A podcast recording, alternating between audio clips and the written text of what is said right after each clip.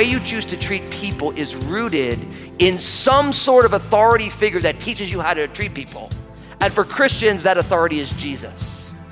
So we choose, as followers of Jesus, to treat people the way Jesus treated people. And when you ask yourself, well, how did Jesus treat people? Did Jesus show preference for those who ascended the social status ladder? How did Jesus treat people? Are you following his example? this really is where the rubber meets the road as a follower of Jesus. Because let's be honest, loving others is hard, period. And doing that without being influenced by social status, political differences, or any other factors makes it even harder. Well, today, Pastor Daniel will help you walk through how you can love like Jesus did. Now, here's Pastor Daniel in James chapter 2 as he begins his message Be impartial. Jesus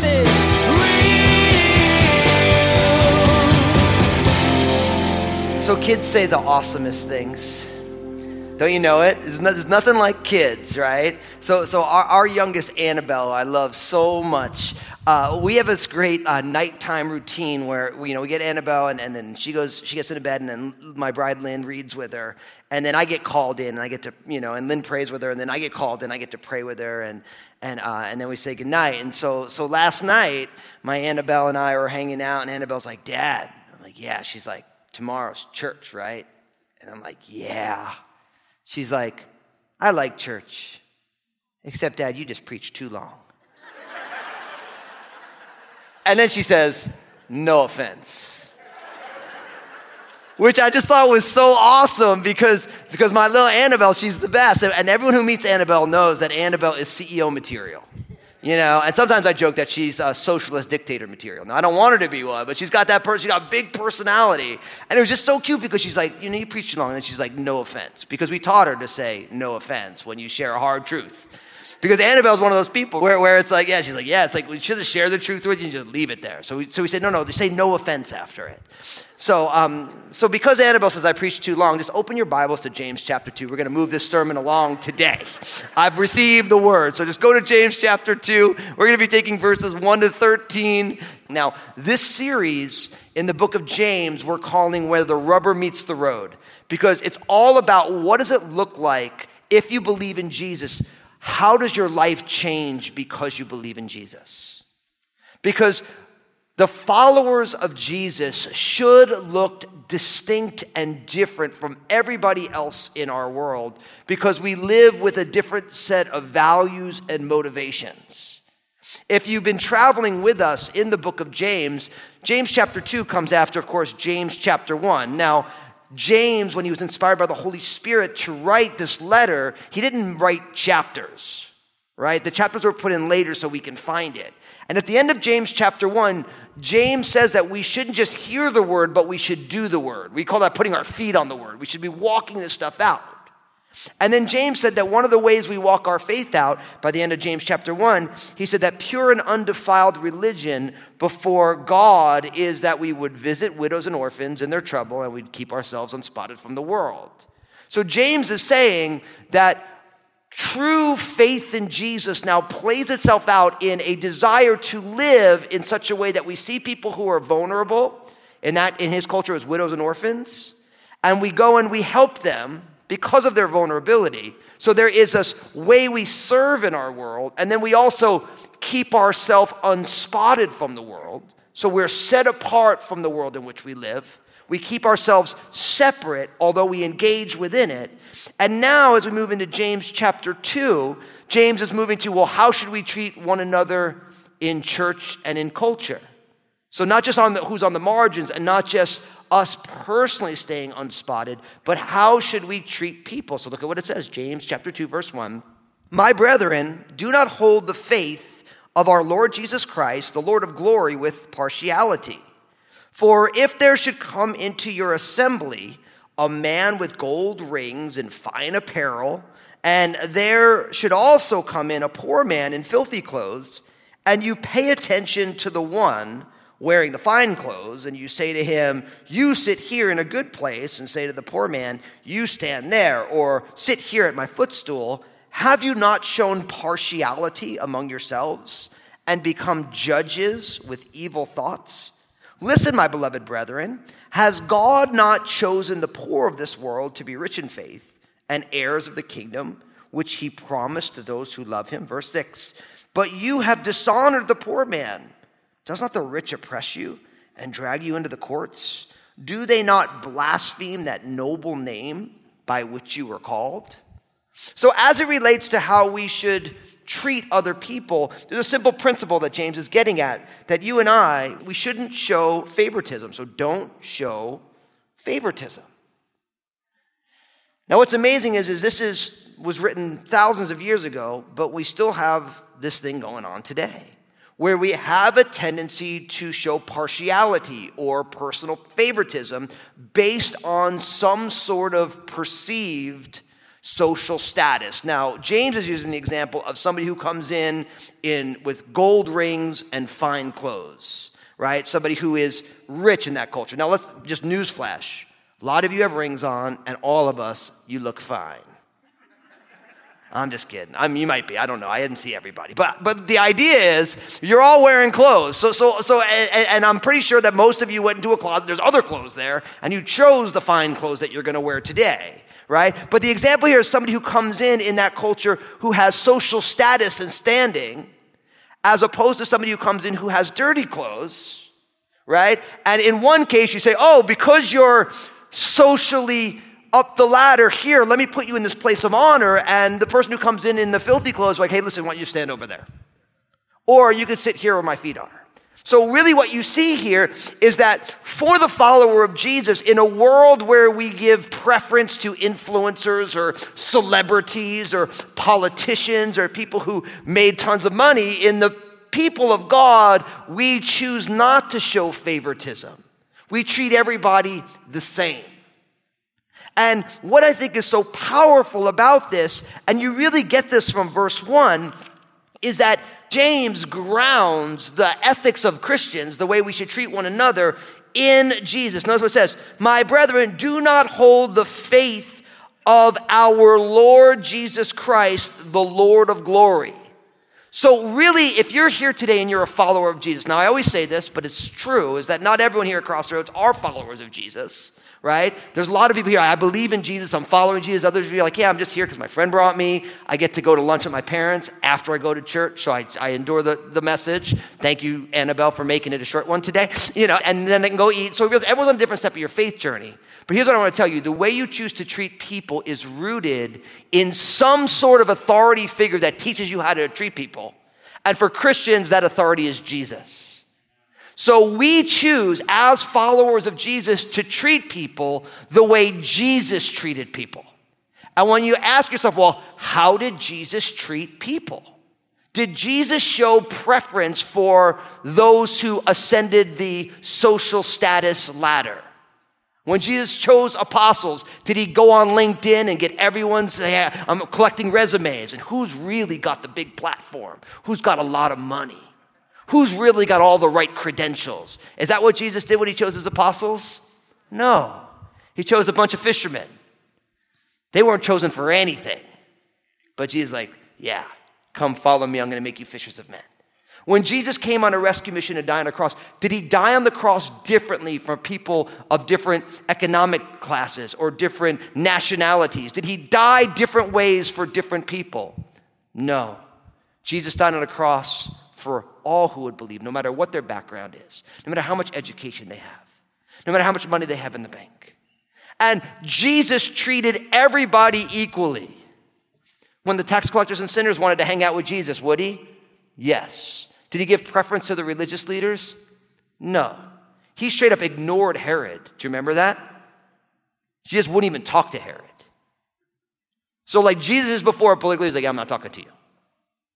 So Jesus is an example of he treated everybody equally. He didn't give preference to the people who they thought could advance the cause in the social environment.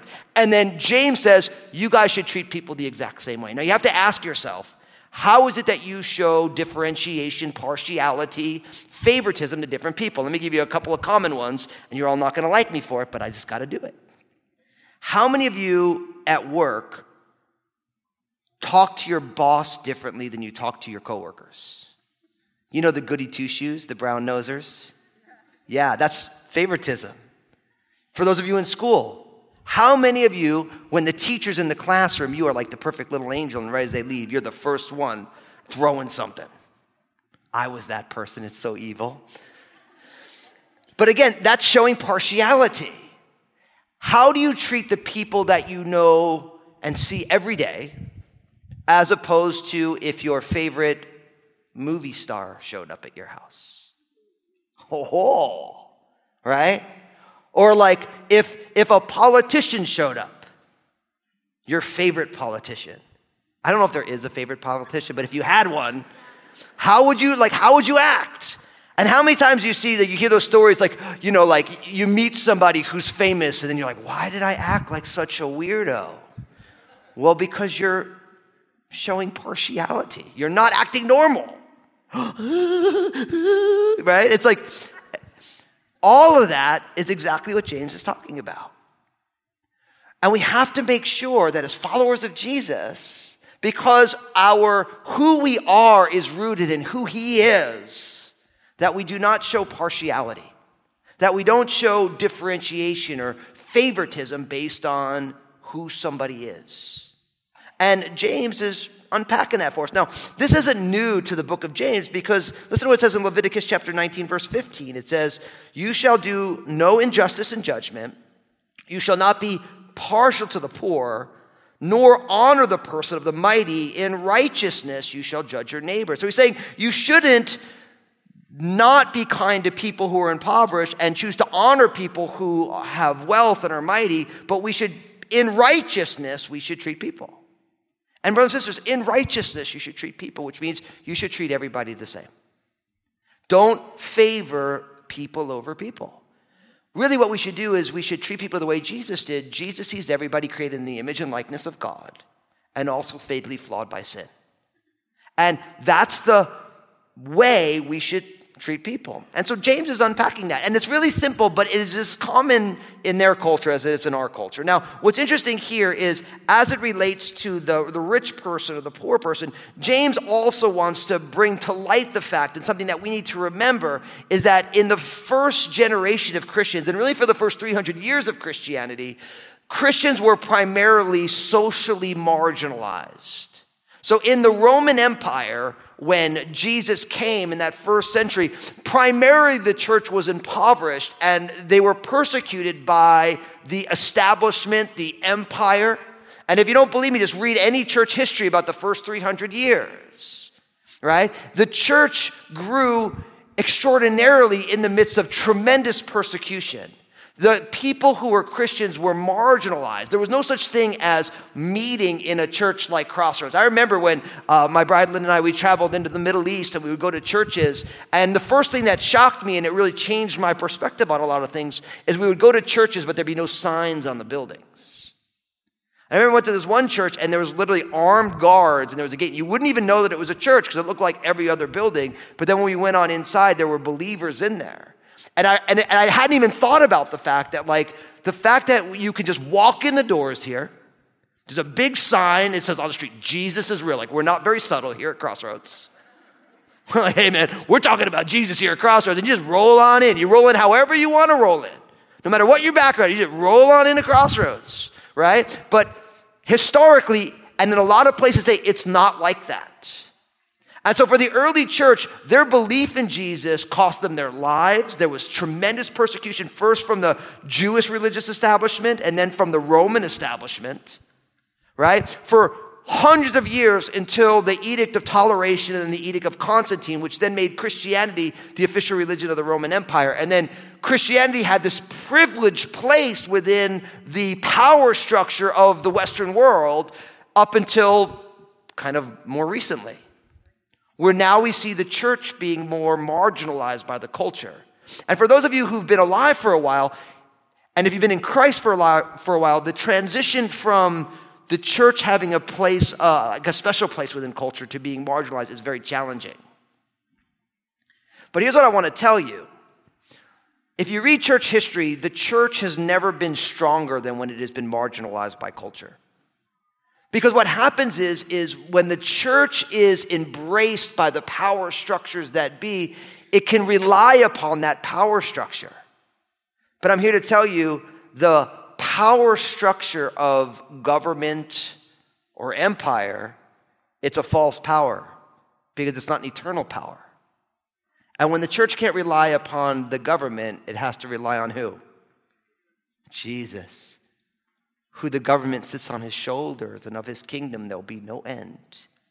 And I'm not saying that it's easy, the transition, because I know a lot of us here, you know, like I, I, am only 45, so my time in the church has always been when the church has been kind of more. I remember when I got saved when I was uh, in college, people were like, You're a Christian? There's no Christians around here.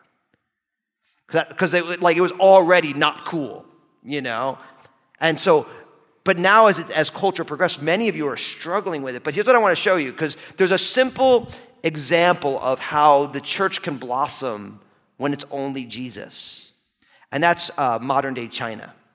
If you read uh, church history at all, when they had that great, uh, they call it the Great Purge in China, there were Western missionaries in there. Uh, Hudson Taylor, if you've never read Hudson Taylor's Spiritual Secrets, write it down. Phenomenal missionary biography. He, re- he led the China Inland Mission.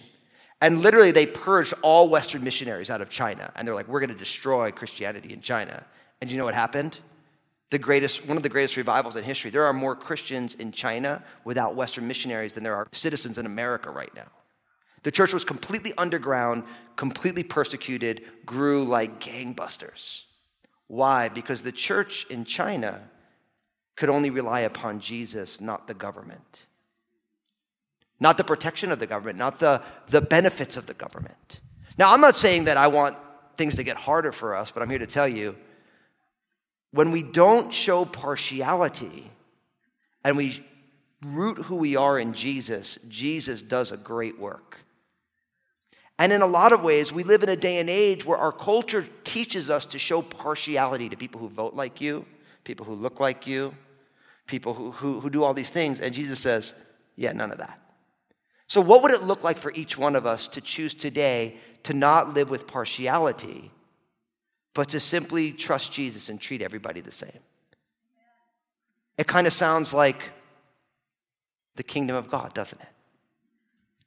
And that's exactly what James is inviting us into. So listen, I always want to encourage you treat people like people, created by God, sustained by God, created in his image and likeness, flawed by sin, but possible to be redeemed. And that means no matter what their ethnicity is, no matter what their social status is, no matter what their education is, no matter who they vote for, how do we treat people? Exactly the same. Now you might say to yourself, well, Fusco, when you say treat them the same, what do you mean by that? Well, guess what? I'm so happy you asked.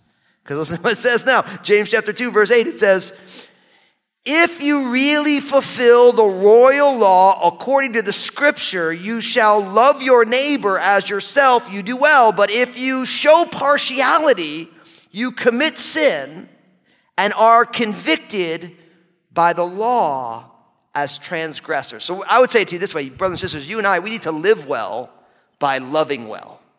We need to live well by loving well. Now, I get to live well. Notice verse 8. It says, If you fulfill the royal law according to the scriptures, you shall love your neighbor as yourself. You do what? Well. So, brothers and sisters, the ways that we treat people as Christians is we live well by loving well. The way we should treat people is with love. Now, if you know the Bible at all, you realize that this, you shall love your neighbor as yourself, is a quotation from Leviticus chapter 19, verse 18, which was quoted by Jesus in Matthew 22, verse 39, when they asked Jesus, Hey, Jesus, what's the greatest commandment? You got to love Jesus. He's like, You want one commandment? I'll give you two. You shall love your neighbor, or he says, you should love the Lord your God with all your heart, soul, strength, and mind. He gets that from Deuteronomy 6. So this is the first and great commandment. And the second is like it you shall love your neighbor as yourself. Now, here at Crossroads, we call this what? Upward, inward, and outward. Right? Jesus says, listen, it's all about God's love for you, that's upward. And then God's love for you changes the way you see and love yourself, because I'm here to tell you, you love yourself. The problem is you just do it in a jacked up way, like all the rest of us. So God's love changes the way we see ourselves, because you love your neighbor what? As you love yourself. That's what it means. But then you love your neighbor, it's the way you treat people outwardly. So what's beautiful is James roots the ethics of Christianity in the person of Jesus, and he says, if you want to treat people with partiality, how should you do it? You should fulfill the royal law that says, love your neighbor as yourself. Now, isn't it cool that he calls it the royal law? That means the regal law. It means the law of the king. See, loving your neighbor as yourself is the way the kingdom of heaven works when Jesus is the center. And it's a royal law. It's not a temporal law where you treat rich people differently than poor people. You treat Republicans different than Democrats. You treat people of different ethnicities differently because of your prejudices or issues. No. He says the royal law is you love the people who are next to you, your neighbors, the way that you love yourself. And I'm here to tell you, all of our life as Christians should be lived through this grid. And I'm here to tell you, it is as challenging to do today as at any other time because the church of Jesus Christ doesn't really want to love their neighbor as themselves all that often. Now you might say, so Fusco, like, like, so how do we do this? Well, it's simple. You ask yourself in every situation, if I was in someone else's situation, the other's situation, how would I want them to treat me in the same situation. And right there, what you're asking is, what does love require of me in the way that I treat people? And that is choosing to love your neighbor. And that word love, it literally means a self sacrificial love, not a self exalting love, but a love that is willing to give of itself. And Jesus said this is the greatest commandment. Now James is calling it the royal law, and he's saying that you know you're not living with partiality when you choose to love your neighbor as you love yourself. you do what you do well. And notice what he says, because James wants to make sure that nobody misses the point. He says, But if you show partiality, you commit what? Sin. And are convicted by the law as a transgressor. Now, can James be any more clear than that? He's like, look, if you don't love your neighbor as yourself, you're showing partiality, and that makes, means you're committing sin, and according to the law, you're guilty. Talk about where the rubber meets the road, huh? Jesus is real. Loving the person next to you like you love yourself, that's a tall order. Sure, you can do it once in a while, but living your life within that framework is hard. Today, Pastor Daniel started walking you through what this looks like in your everyday life. He encouraged you to put yourself in the other person's place and think about how you would like to be treated if you were them. He reminded you that this isn't something you can just push to the side and ignore. The Bible is clear that not following this royal law of love is a sin. Hey, everybody, this is Pastor Daniel, and I want to be honest with you for a moment. Life is messy, and the hard reality is if it isn't messy for you now, it will be, and it probably has been in the past. Did you know that you can still thrive in tough times? It's true, but only through the power of Jesus. That's the purpose behind my book, Honestly. I want you to know how to keep living your best life in Jesus no matter the circumstances. You can find out more about it and get your own copy at jesusisrealradio.com. Hey, I wanted to remind you that each day on Facebook, Pastor Daniel shares a simple two minute message. In this message, Pastor Daniel draws out an important biblical truth that really helps set your day on the right path. So be sure to follow Pastor Daniel Fusco on Facebook and share these two minute messages with your friends and family. Next time on Jesus is Real Radio, Pastor Daniel will continue on in this exploration of what it means to love without partiality, to love like Jesus. He'll look more at how this can play out in the cultural moment we're in. And he'll also remind you that you have freedom in Jesus. He's covered all of your mistakes. You've been listening to Jesus is Real Radio with Pastor Daniel Fusco of Crossroads Community Church. Pastor Daniel will continue teaching through his series called Where the Rubber Meets the Road. Until then, may God bless.